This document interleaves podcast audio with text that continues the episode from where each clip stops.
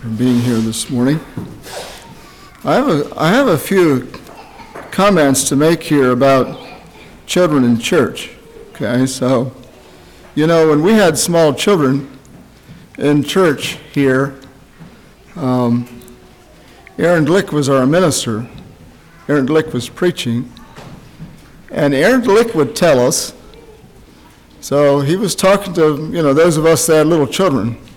He would tell us that, that the church service, the Sunday morning church service, is not the place to teach your children to sit still and be quiet. Remember that, Ben? When, when should that be done? At home. At home. Pardon? During family devotions at home. Yeah. And I thought that was quite interesting. Yeah. Okay. Well, we want to continue in our study of David.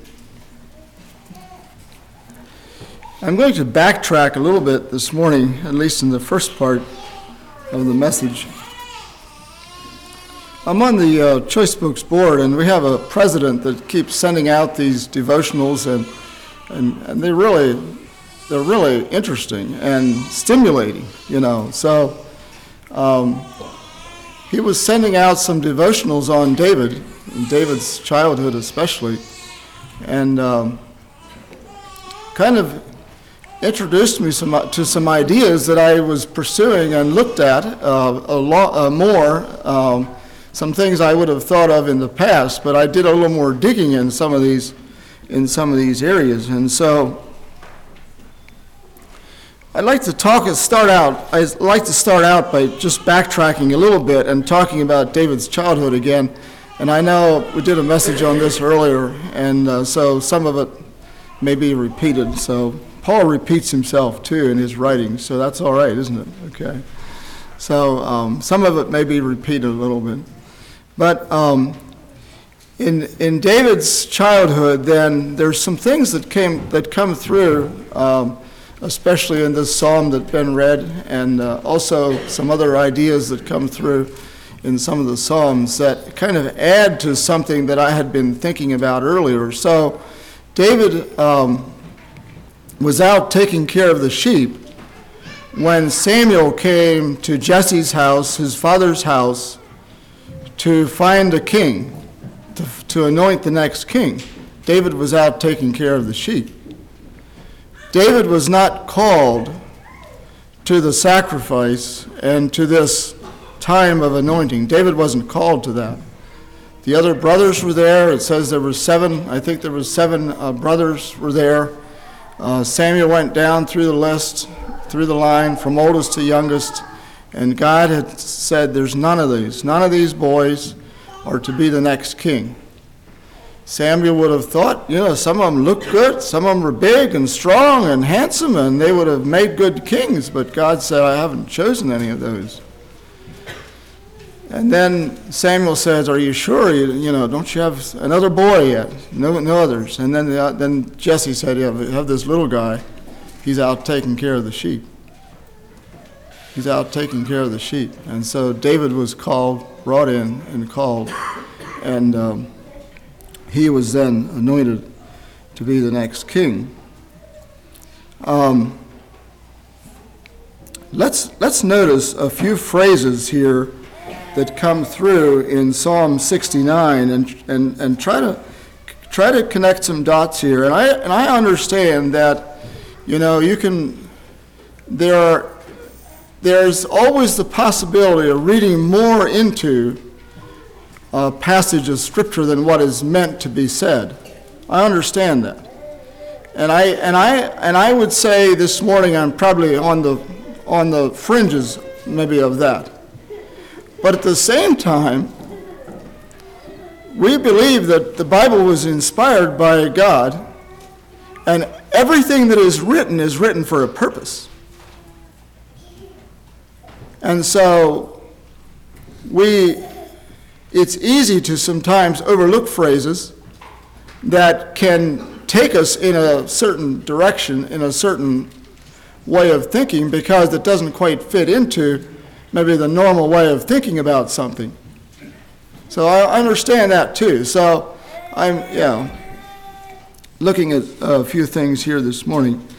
Um, I think I think there's verses here in Psalm 69 that are talking about where David is talking about his childhood. I think David is talking about his childhood. Okay, look at verse 4, for instance. It says, They hate me without a cause. They that hate me without a cause are more than the hairs of mine head. They would destroy me, being my enemies wrongfully are mighty. Then I restored that which I took not away. This phrase then implies that David was accused of something in his childhood which he didn't do, but he made it right anyhow. He made it right anyhow. Look at, let's look at verses 7 and 8. Because for thy sake I have borne reproach, shame hath covered my face. Verse 8 I am become a stranger unto my brethren, and an alien unto my mother's children. What's he saying here about his childhood? What's he saying about his childhood? I am become a stranger to my mother, uh, to my mother's children. Um, verse 12 They that sit at the gates speak against me. I, am, I was the song of the drunkards. Um, I think there's some things coming through here in David's childhood that are that are significant. Now let's go to Psalm 51, verse 5. Psalm 51 is David's prayer of repentance after his um, affair with Bathsheba. But verse 5 here is an interesting verse. He says, Behold, I was shapen or I was, uh, another word for shapen was, I was brought forth. Behold, I was brought forth in iniquity, and in sin did my mother conceive me. What is David saying? What is David saying about his childhood? And we look at, you know, so now you, you, we take the risk of reading too much into something but we also take the risk of just plain overlooking some things sometimes when statements are made. So, what is, what is David saying? What is David saying about himself in some of these verses? Was David, and, and you, you go through that uh, passage there in, in uh, 1 Samuel 16 with David's anointing, and it, it would indicate that Jesse was a very prominent man in the, in the village of Bethlehem. David was a, uh, Jesse was a prominent man there, and uh, a man of distinction, a man of influence. Um, I'm suggesting here that David that David probably didn't have the same mother as the other boys. I'm suggesting that David didn't have the same mother as the other boys. The Bible doesn't talk, any, talk about his mother, except here it talk, talks about his mother.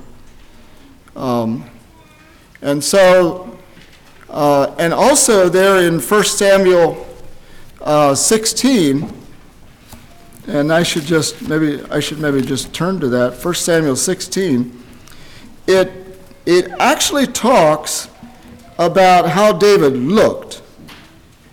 Okay, so they sent for David, and he was and he sent and brought him in. Here again, there's there's a phrase, some phrases here that are easy to overlook, and at the same time, maybe we can read too much into them. But here it says, now he, uh, talking about David, it says, now he was ruddy, which means red, and withal of a beautiful countenance, and goodly to look to. This phrase would indicate that David did not look like his brothers. Does that add? Does that add something? Yeah.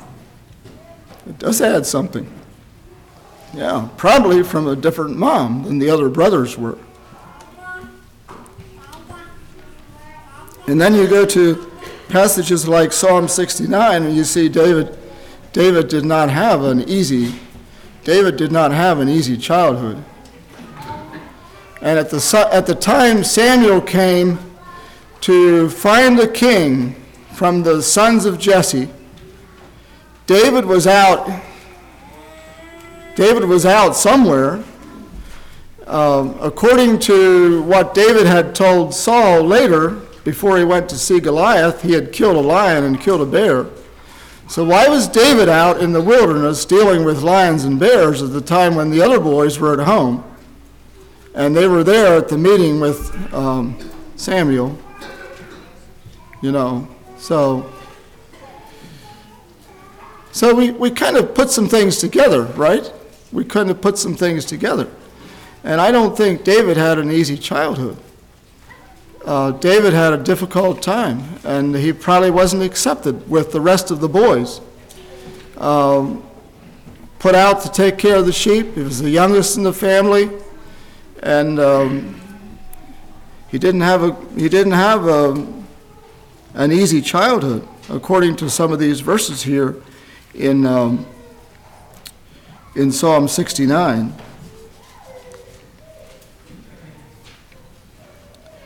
Then we combine that. Okay, so David grew up in probably kind of a dysfunctional kind of home. Um, at least for him, it was kind of dysfunctional. He didn't fit in with the rest of the boys. Um, and then we combine that with uh, about eight or ten years of, of uh, the time that he was running from Saul. Um, days when he didn't know, you know, when he would be captured and so on. Um, living in the, again, living in the wilderness, um, not knowing where he's going to sleep the next night and what he's going to eat, sometimes even that day. Uh, David had a very, very hard time growing up. And it wasn't until David was 30, 30 years old, that we have him as being anointed as king of Judah. This was only been the tribes of Judah and Benjamin, and he wasn't 30 till it was on. It was not until he was 37 that he was anointed king over all Israel. And so we kind of look back on David's life, and we, you know, it's easy to to kind of push some of that into the background of David's life. We see David as being a very effective king, and we think of all the great things he did as a king, but Let's, let's think also about David's childhood and the first 30 years of his life, which were not, which were not easy. And it's, it's a little hard to put a timeline on uh, when he was anointed as king and also when he was uh, when he fought with Goliath and so on. But um, probably anointed as king at I mean I'm just saying probably the age of maybe 15. A couple years later, he would have uh, fought uh, giant Goliath, but we do believe that he was probably running from Saul for about eight or ten years, uh, from the time he was 20 or 22 till he was about 30, and uh, then later became king of Judah and then king over uh, all Israel. And so uh, David's childhood was hard and difficult. But we find, we find David uh, responding well to the difficulties of his childhood. And, you know, David didn't have a support group, he didn't have counseling, he didn't have, you know, all the resources that we would have today. Um, and, uh, there, you know, there's a sense in which none of us, there's, there's a sense in which none of us come from perfect homes. And, and, you know, if we want to be really honest, none of us are going to provide a perfect home, right? None of us are going to provide a perfect home. And so I think, I think all of us, everyone, in some way, is, needs to deal with some of those things from your childhood. And I, I often wonder, you know, so how bad does a home have to be before we say it's dysfunctional? But, um, you know, certainly we would say, well, divorce and remarriage, that's a dysfunctional home, but there's other ways homes can be dysfunctional. But God has given us, I'm telling you, God has given us the resources to deal with that in a positive kind of way. God has given us the resources to deal with that in a positive kind of way. We, we are not excused for having any kind of entitlement kind of mentality where everyone owes me something. We can't blame our family background for mistakes and whatever in our own lives. We need to assume responsibility for those things and deal with them. And God has given us resources to do that. And it is not necessary to live a life of defeat because of negative things in our background. It's not necessary. And I believe God would give us resources to work with that. I'd like to look at, um, turn to the book of Acts, um, Acts 16 we have some of this coming through in, in uh, Timothy's life, and we're talking about Timothy some in the book of Philippians, and also 1st and 2nd Thessalonians. In both of those books, Paul talks about Timothy right in the, at the beginning of the book as being one of his, one of his faithful helpers. But let me read something here in, in uh, Acts 16. I want to read the first three verses. And here again, we take the risk of reading too much into a passage of Scripture where there's some comments made about some things, but we also take the risk of overlooking some of these things. Acts chapter 16, verse 1. And then he came to Derbe and Lystra, and behold, a certain disciple was there named Timotheus, the son of a certain woman who was a Jewess and believed, but his father was a Greek. It's talking about Timothy, which was well reported of by the brethren that were at Lystra and Iconium. Him would Paul have to go with to go forth with him, and took him and circumcised him because the Jews which were in those quarters, because of the Jews which were in those quarters, for they all knew that his father was a Greek. Okay, so we have Timothy, a young man who joined Paul at Lystra on the second missionary journey. He joined Paul at Lystra, he, and on the second missionary journey, and was one of the most faithful helpers, followers of Paul. Uh, we we don't, you know, others kind of followed Paul for a while, and then they were, you know, doing their own thing and so on. We don't we don't ever read about that with Timothy. And Timothy was sent by Paul to various churches to help encourage those churches and so on. But let's look at a little at Timothy's background. So here we have his mother, a Jewess, and in 2 Timothy it says that his mother, his grandmother was Lois, his mother was Eunice, and they were both Jewish and they were believers. And Timothy picked up on their faith. And here in verse 2, it says, He was well reported of by the brethren. But we have a boy here who grew up. We have a boy here who grew up with a Jewish mother and a Gentile father. And you talk about a in Bible t- today, we, we, you know, we look at passages of Scripture like this, and again, we tend to read through this without act, actually you know, seeing the significance of this. But, but we have here a boy who was a total misfit. There was probably no worse kind of combination that a boy could grow up with than having a Jewish mother and a, and a Gentile father. This boy was a misfit.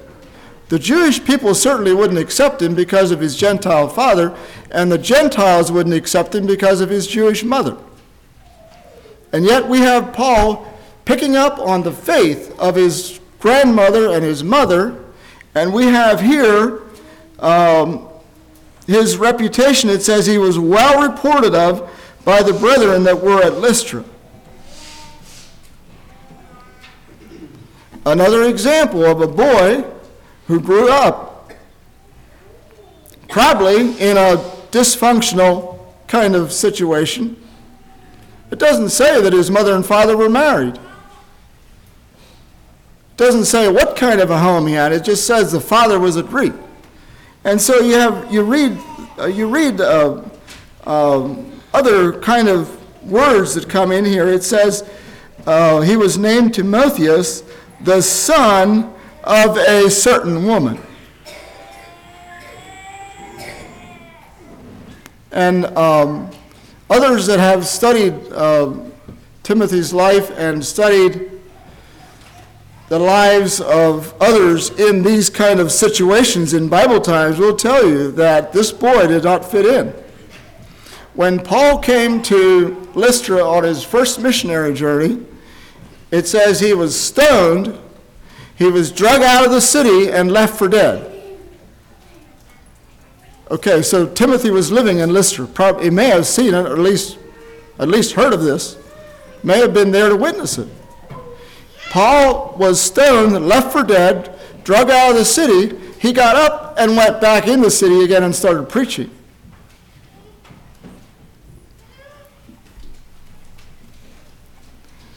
And I believe Timothy was there.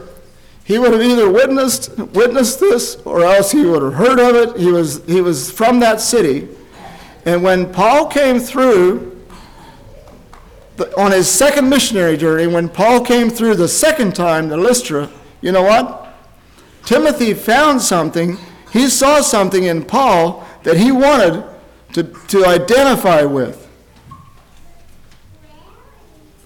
And maybe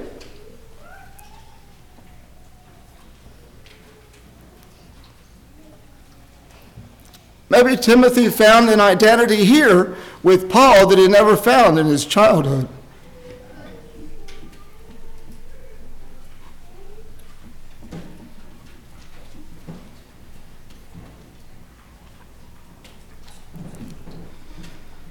I just believe that it's, it's so important and so it's so important for us to think about some of these things with uh, these boys in Scripture.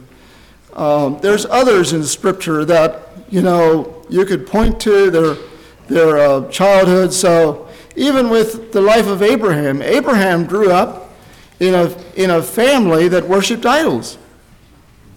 How dysfunctional is that? He was about 75 years old. God called him to leave Ur of the Chaldees. They moved to Haran and then later to the land of Canaan. He grew up in a family that his, it says his father was an idol worshiper. Moses would have grown up in a family, in a family situation that was very, very far from ideal. Taken from his own Jewish roots, brought into Pharaoh's court, grew up in Pharaoh's court as the son of Pharaoh's daughter. No blood connection whatsoever. He was a little Jewish boy. Grew up in Pharaoh's court. And God used him. God was able to use him. I think it's so important that we learn to apply God's grace in our lives, especially as it relates to childhood kind of issues. There's no room for blame in our for our past, and there's no excuse for slothfulness or negligence in our own family. God's grace is all sufficient. God's grace is all powerful.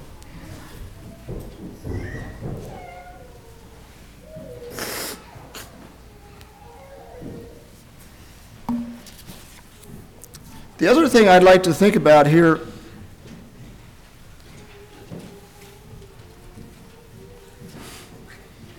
the clock up here says quarter after three, so. Okay. The other thing I'd like to think about here for a few minutes yet is, is uh, what God, how God uses, or what God puts in place uh, how God trains, how God trains us, God's training ground. Uh, we'll, we'll look at some examples from um, David's life and also maybe some other lives also too.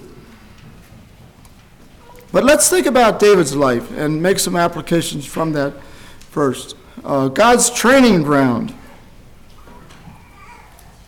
The first one I have here is, is God often uses solitude to bring training into our lives. God uses solitude the quietness. Think about David. He's out there with his sheep. He's out there with his sheep. There's no noise, you know, maybe a little noise from the sheep, but solitude, quietness, away from the crowds, away from all the noise and the chatter of everything. We find David in solitude. Many of David's uh, psalms that were used as songs in the Old Testament worship and so on were written during this time. Many of David's songs were written during that time, and I think there's about 70 or 80 um, psalm, uh, songs that would have been written by David. Uh, songs that uh, can be used various times. But David learned to make this connection with God during those times, times of solitude. The second one I have is times of obscurity. Times of obscurity. No one notices. David was out there with the sheep. No one, no one knows. No one, no one was watching him. No one, he wasn't really, you know, like accountable to somebody, you know. So, um, you know, he could have been out there all day just watching movies, you know. Could have been out there just, you know, doing whatever, wasting his time, but he wasn't. He wasn't wasting his time. We find uh, connections that he made with God and, uh, and insights into how God works and insights into God's character and nature come through in the book of Psalms that are actually very, very, very, very much ahead of David's time. Some of these ideas are very New Testament coming through in the Psalms. And um, um, uh, Psalms, uh, verses on forgiveness and cleansing and so on are, are amazing for Old Testament scriptures. Um, times of obscurity, no one notices. No one notices. And times of monotony. The third one I have is times of monotony. Think how monotonous this would have been for David out there in the wilderness, day after day, taking care of these sheep. And even when the brothers were called for a sacrifice, David didn't come. David wasn't called. He was out there taking care of the sheep by himself. No action, no action. He was just in there by himself.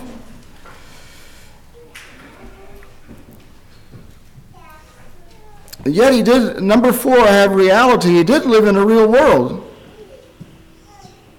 We have examples of some men many years ago that, that tried to be really, really spiritual. There's, a, there's an account of, I, I forget his name, this monk that um, lived on top of a pole for many, many years. You know, he never got off. He lived on top of the pole. They brought him food and water and everything he needed, but he was trying to be real spiritual. He lived on top of a pole for many years being spiritual. David wasn't living on top of the pole. You know, he was out there taking care of his sheep. He had to deal with the lions and the bears, and he had to find water and grass for his sheep and so on. He was living in a real world.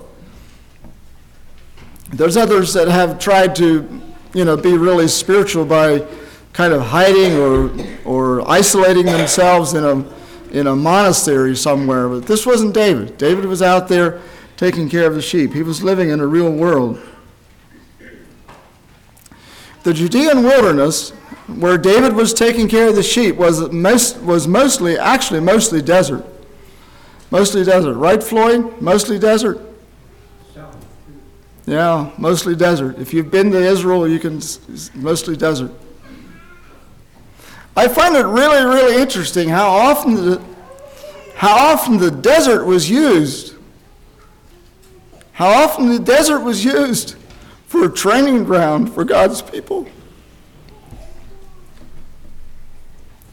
David may have spent 10 years in the desert taking care of sheep. We don't know how long it was. But there's other men in Scripture. There's other men in Scripture that God would put them in the desert for a while. Paul spent four years in the desert, the Arabian desert, with Jesus. I believe that's where he got where he got the, the, the basis for his teaching and, and his preaching. Moses spent 40 years in the desert. Can you imagine Moses, an angry Egyptian prince, fleeing to the desert to take care of sheep? I'm sure that didn't go well the first few days.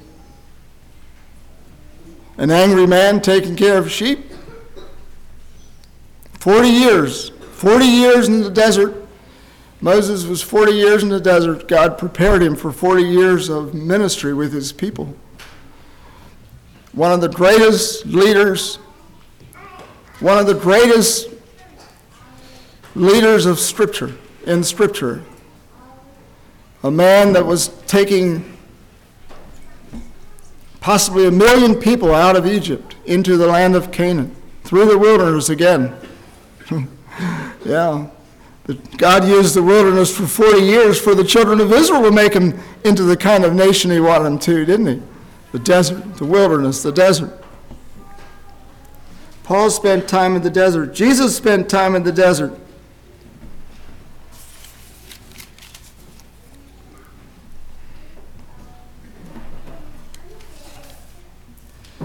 God often uses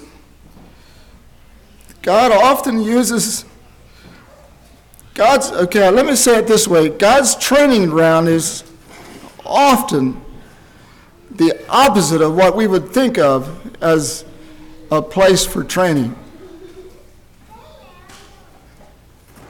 God likes to take somebody, kind of take him away, put him somewhere, give him something to do Give them work to do that, you know, it's not noticed. People aren't watching necessarily. People aren't watching. It's not noticed. Puts you by, by yourself somewhere. Not necessarily in isolation, but, you know, you take you away from the crowds. The crowds don't aren't good training ground for God.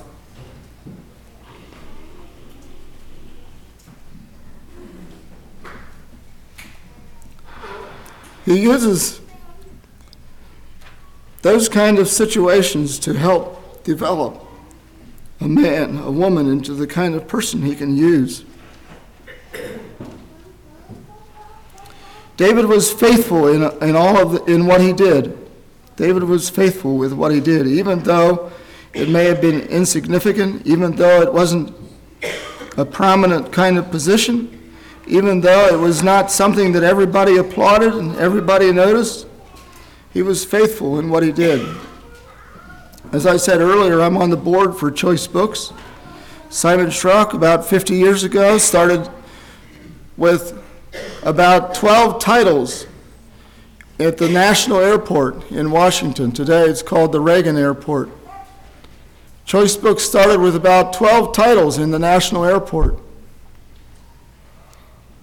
Today, Choice Books is, has about, Northern Virginia has about 6,000 accounts. We're selling about nine or 10,000 books a day.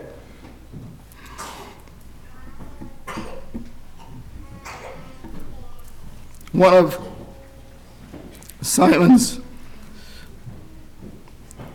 one of Simon's mottos through the years was faithful in little.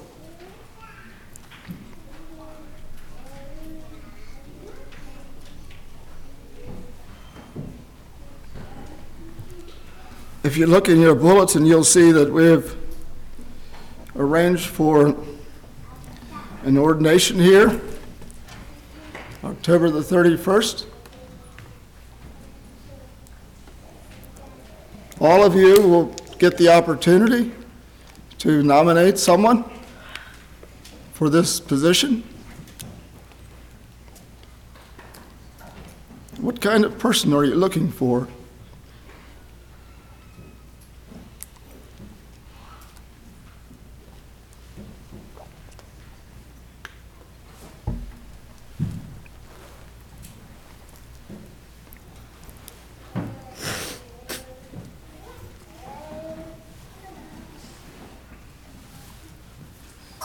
Believe there are families, men, women here in the congregation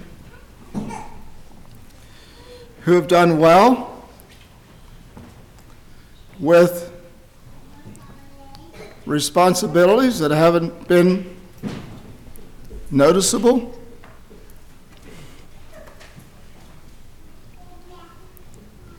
Responsibilities that are kind of behind the scenes kind of things. Maybe you've taught Sunday school for many, many years, many years. People aren't always slapping you on the back for, for your great Sunday school classes. Maybe you've served on the food committee for a number of years. Isn't that interesting? Some God would God is the kind of God that would like to take maybe like to take someone from the food committee and have them serve in the ministry. Or a Sunday school teacher that has done well. And you're saying, Well, I haven't done food committee or Sunday school, but you're, you've been faithful in your family. You've been faithful in your family. You've been faithful in teaching your children in the ways of God. You've been faithful to your partner. It's the kind of people that God is looking for. It's the kind of people that God will probably call in October for a more visible ministry in our congregation.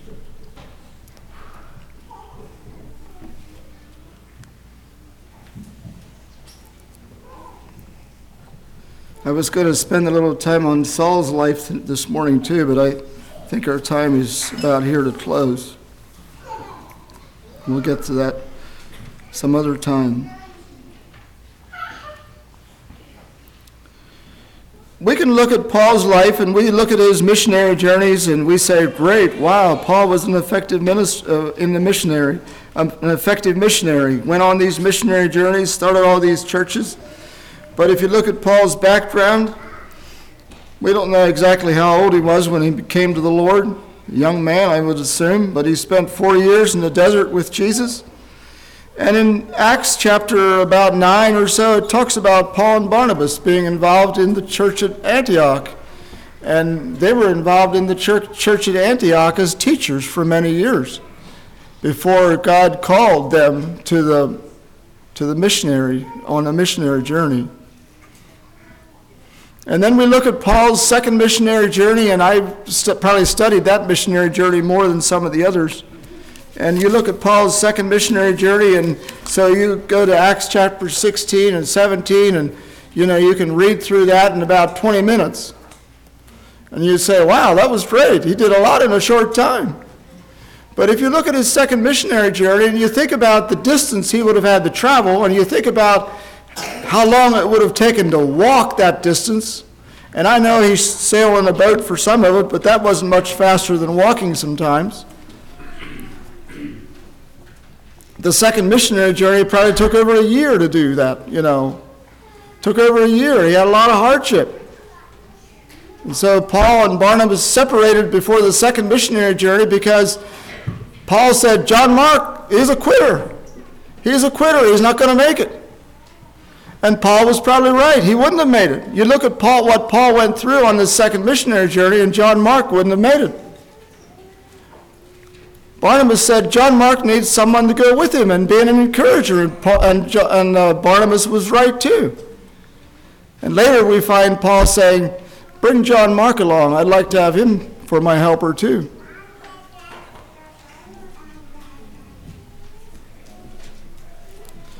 So God has lots of ways to train us and to and to bring us um, to make us the kind of people that He wants us to be. And I and I just uh, again this morning I just um, think about think about Timothy and David as as boys growing up and what it would have been like for them to grow up in these families where they were. And then think about how God used them. They, God could have never used them if they would have had resentment, if they would have had ill will or bad feelings about their childhood. God couldn't have used them. They were able to deal with that. God gave them the resources to work through that and deal with that.